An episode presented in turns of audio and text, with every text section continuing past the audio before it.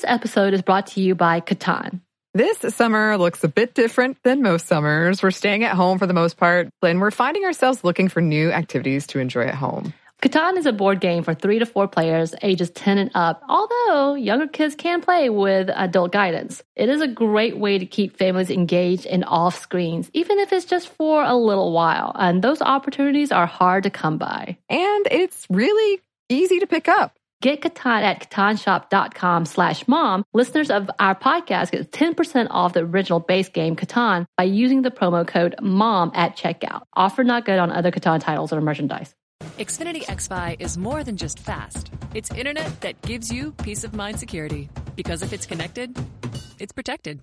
Yeah, even your robot vacuum. Can your internet do that? Learn more at xfinity.com slash xfi. Brought to you by the reinvented 2012 Camry. It's ready. Are you? Welcome to Stuff Mom Never Told You from HowStuffWorks.com.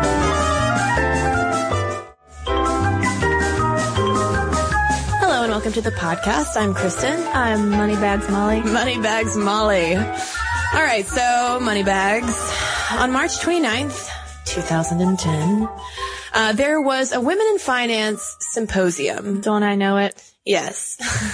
you are money bags today. Can see the dollar signs in your eyes. Um, but basically it was this event put together by the Department of Treasury in partnership with the White House Council on Women and Girls in celebration of Women's History Month. So they got together a lot of, uh, a lot of big wigs from the finance world. Basically they found like the uh, handful of C-level finance execs who happen to also be women um, and got them together in a room to talk about the state of women in finance. And the thing that I was most surprised about with this event, Molly, was just kind of the lack of press coverage about it. The event was sort of a non-event, except for, I feel like the, the one press-worthy thing that came out of this was a quote from Treasury Secretary Timothy Geithner in response to a question from an, a panel, an audience member asking whether the financial crisis would have happened if women had been running Wall Street. Could women do a better job running Wall Street essentially? And he said, quote, well, that's kind of a low bar. How, you might ask, could women have not done better? So people were saying, whoa, hey, Geithner's pro women in Wall Street. That's great. Cause then he went on to point out that women make up a frighteningly small percentage of uh, the executives on Wall Street, and a, lot, a large part of this symposium was to try to um, reignite women's interest in going into finance. Mm-hmm. So let's talk about where are all these women? Yeah, because the question, that question that was posed to Geithner at the symposium did come straight from a New York Magazine article that was published right around the same time entitled, surprise, What if Women Ran Wall Street? Because there's some thought, I mean, it, as usual with our podcast, there's some element of gender stereotypes that are going to play into it, that women are these level-headed, logical beings when it comes to money because as a head of a household, they're going to make sure that their family doesn't starve, that everyone's well taken care of, and they're not as aggressive, they're not the risk takers, that's a man's thing. Men have historically taken care of the money it's it's two different worlds. And can women really integrate into this world and become a force to be reckoned with on Wall Street? And if they did, would the financial situation be better? Yeah. So Sheelah Kolhatkar of New York Magazine really digs into this idea of the differences between men and women, and she she traces it all the way down to biology, namely hormones. Molly, Hormones. one of our favorite topics here on Stuff Mom Never Told We haven't talked about hormones in a while. We haven't. So let's say hello again to testosterone and estrogen. And a lot of it goes back to uh, the risk-taking behavior fueled by testosterone. Obviously, you get on the floor of the New York Stock Exchange if you're a trader, and the men just go crazy. You know, I mean, they're trading. competition. Yes, high competition, high stress, uh, lots and lots of money at risk here. And there have been studies tracing levels of testosterone and cortisone, which is a hormone that we release as in response to stress. And researchers have traced how men's hormone levels, testosterone and cortisone levels, will shift during, as the market fluctuates, essentially, during a trading day. Right. They're talking about essentially the influence of the environment on the testosterone. They're basically saying that if it's a guy who works maybe here, for example, at How Stuff Works, he's just writing his articles, doing his podcast. Mm-hmm. There's not a lot of aggressive behavior here. Sorry to disappoint. I don't know. Josh and Chuck gets a little hairy at sometimes. True. Um, but if you are in this very highly competitive, stressful environment, that that's when testosterone levels are just going to surge and there have been, you know, these studies lead the researchers to conclude that risk taking and testosterone are linked. And because women have less testosterone than men, then they will never have those risk taking abilities that the men do. Yeah. Supposedly women produce 15 times less testosterone than men do, therefore inhibiting our risk-taking behavior. Um, and Terry Burnham is an economist and author of Mean Markets and Lizard Brains, How to Profit from the New Science of Irrationality. And he's really looked into this testosterone financial risk-taking connection.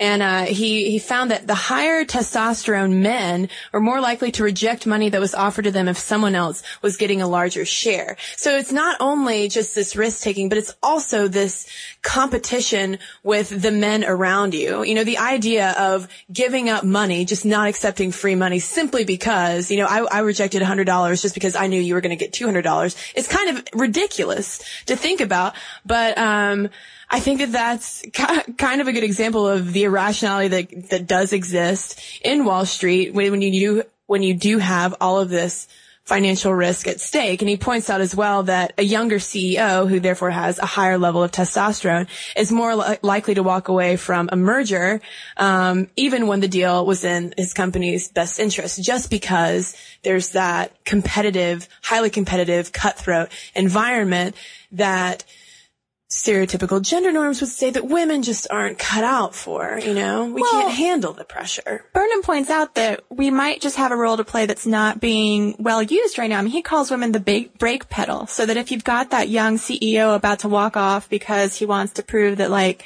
his pile of money is bigger than another pile of money, that a woman could be the person that having, he says, right, here's a quote, having too many men involved in business might cause them to take more risk and having more women would probably be good in lots of settings because they can act as this stopper.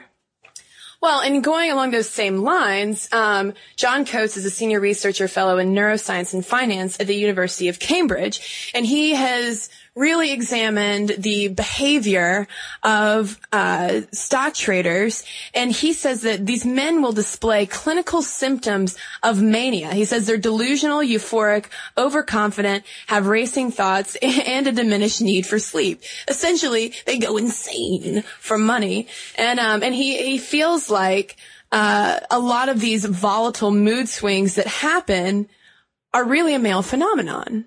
Right. He says it, I mean, he makes the case that it's dangerous to have males whose brains are so affected handling so much money. Mm-hmm. Um, which brings us to a, a, pretty interesting figure in this New York Magazine article, Doug Hirschhorn, who calls himself a peak performance coach to Wall Street traders. And he, he teaches both men and women how to make better decisions and avoid the destructive habits that can ruin the economy.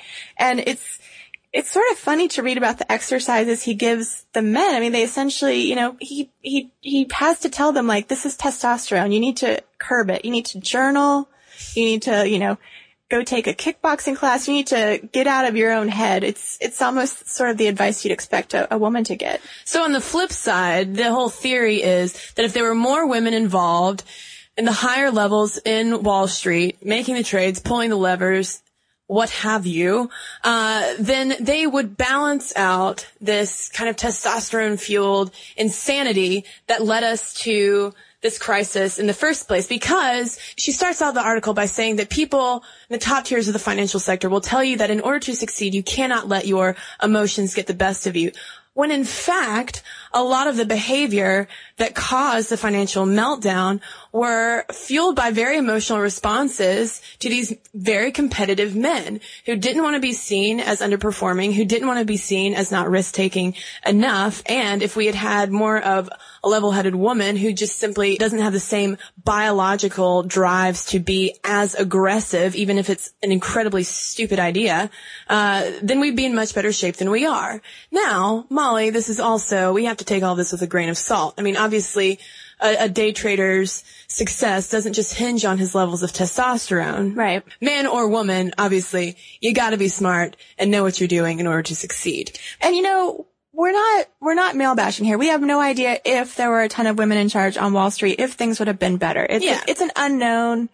Maybe it would have been the same. Maybe it would have been better. Maybe it would have been worse. But you're right. There does need to be some intelligence in this, Cristen. And both men and women are going to business school. The rates of women enrolling in, in business school programs is on the rise. As of 2009, women made up 39.3% of full-time students in American Business School compared to 34.1% five years earlier, according to the Association to Advance Collegiate Schools. But now, Molly, let us contrast that to industry numbers once we get out of college. And this is according to the Harvard Business Review, less than 18% of corporate officers and boards of directors at Fortune 500 financial services firms are females. So how did we go from making up almost 40% of the business school students to making up less than 20% of these high tier jobs? So it seems to me that, you know, you can make that argument about testosterone and biology all you want, but when it comes down to it, it seems there's something very unfriendly in Wall Street culture to women. It's very hard to integrate into this old boys club. You know, we found one, uh, historical article from the 70s about how, uh, when the London Stock Exchange allowed women 1971. and it was all about how this was the last bastion of masculinity finally being taken over. I mean, it's, you know, for some reason or another, whether it's just that ancient idea that men handle money, men make the money, men deal with the money,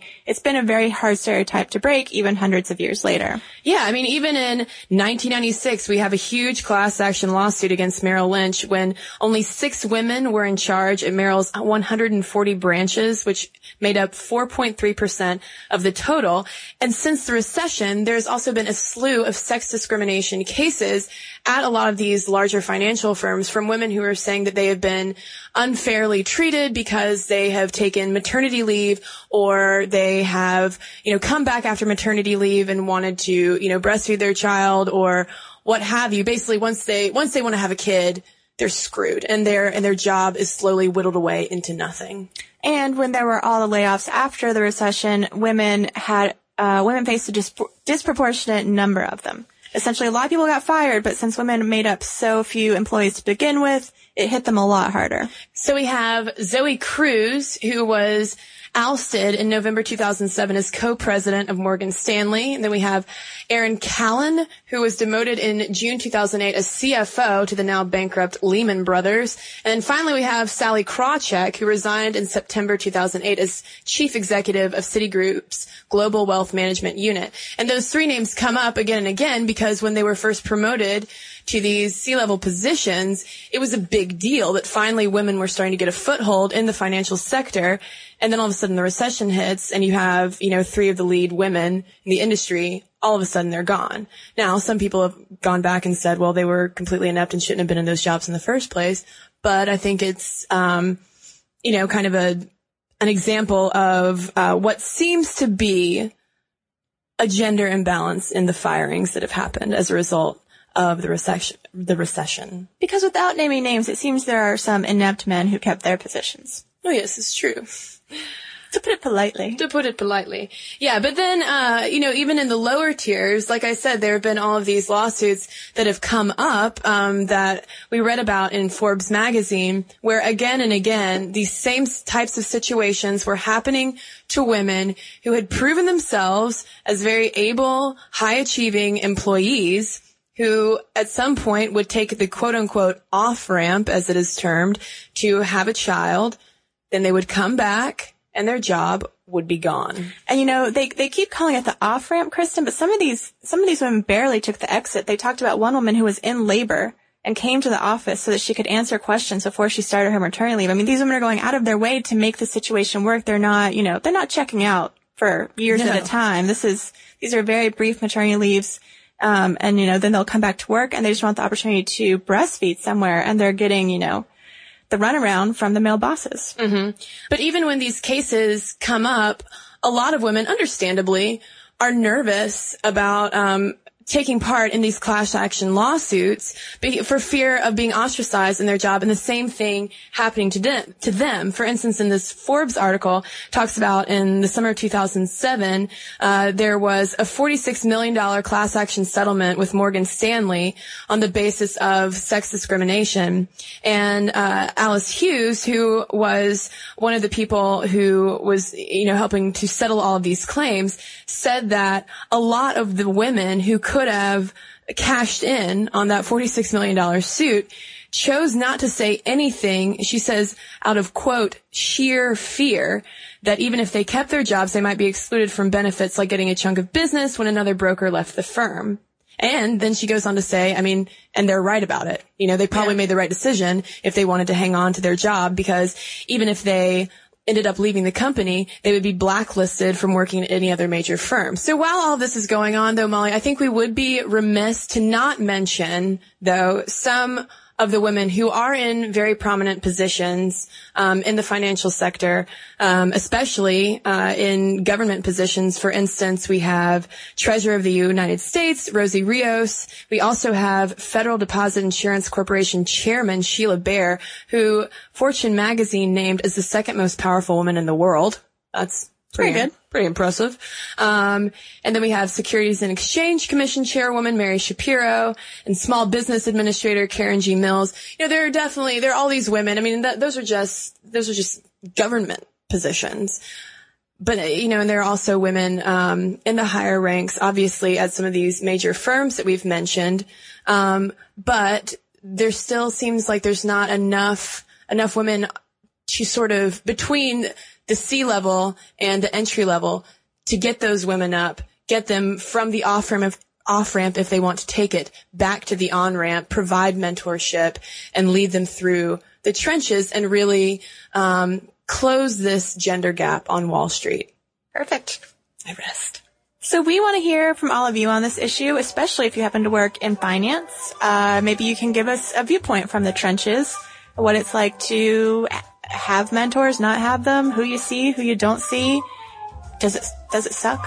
Yeah, I mean, because we, we were giving a very broad overview. I mean, the financial sector covers, you know, so many different types of firms and positions and, and jobs, and we're just kind of giving a broad brush of the whole thing. So, we welcome, you know, any more, any more details you would like to share with me and Molly. And our email address is momstuff at howstuffworks.com. And now we're going to read a couple of emails. First up is one from Liz on our Political Quotas podcast. She writes, I very much disagree with the idea of having these gender quotas anywhere, but especially in government positions. Our Congress may only be 17% women, which is obviously a smaller percentage than we make up in the general population, but I doubt Hispanic or African Americans make up their share of Congress either. I don't have the stats to back that up, just a feeling. Why stop at gender? Are we going to break up the entire population into ethnicity, social standing, religion, income, and then place quotas on each of these groups? I believe someone should be elected to office because they're absolutely the best candidate possible, not because there's a position to fill that matches their genetic makeup. The old white hair men in Congress are probably not going to make it easy or encouraging for women, but that, that's not something a quota is going to fix. All right, well, I've got one here from Bill, and he says, as a dad with three daughters and a lovely wife, I love your work and never miss an episode. Thanks, Bill. He said, however, I have one admittedly nitpicky thing that drives me nuts. You guys is a term that bugs me when addressed to a group that has females in it. I realize that it's very common these days, but I'm doing my best to stamp it out. When we go on a restaurant as a family and we are addressed as you guys, I'm always tempted to say, there is only one of me. So far, I've resisted that temptation. Probably a good idea, Bill. uh, it's very easy to simply drop the guys portion. Are you ready to order? Sounds so much better than are you guys ready to order? I realize this is a little thing, but I had to do my part to rid the world of this annoying yet pervasive habit. And I gotta say, Bill, I catch myself saying you guys all the time as well. That's why I think that Southerners have it right when we just say y'all. I agree. And on that note, y'all can check out our Twitter Y'all can check out our Facebook.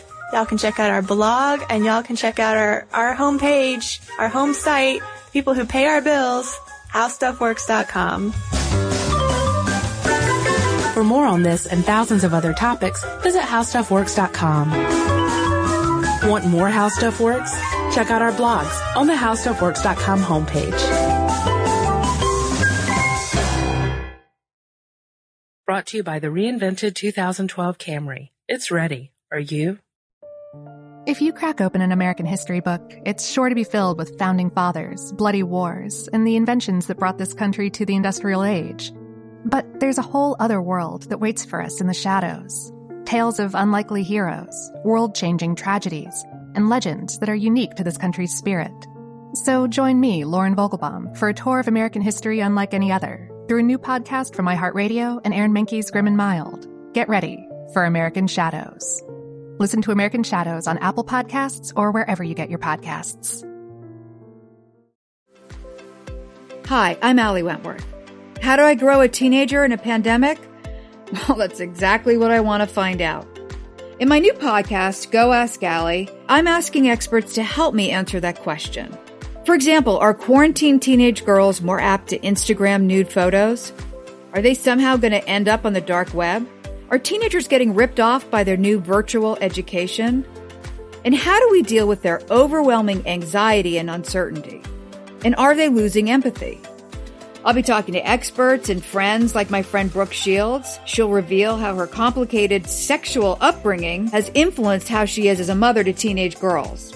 It's a new world, and how we raise these young humans in it determine our future. So let's share some real experiences with all new episodes releasing every other Thursday. Listen to Go Ask Ali on the iHeartRadio app, Apple Podcast, or wherever you get your podcasts.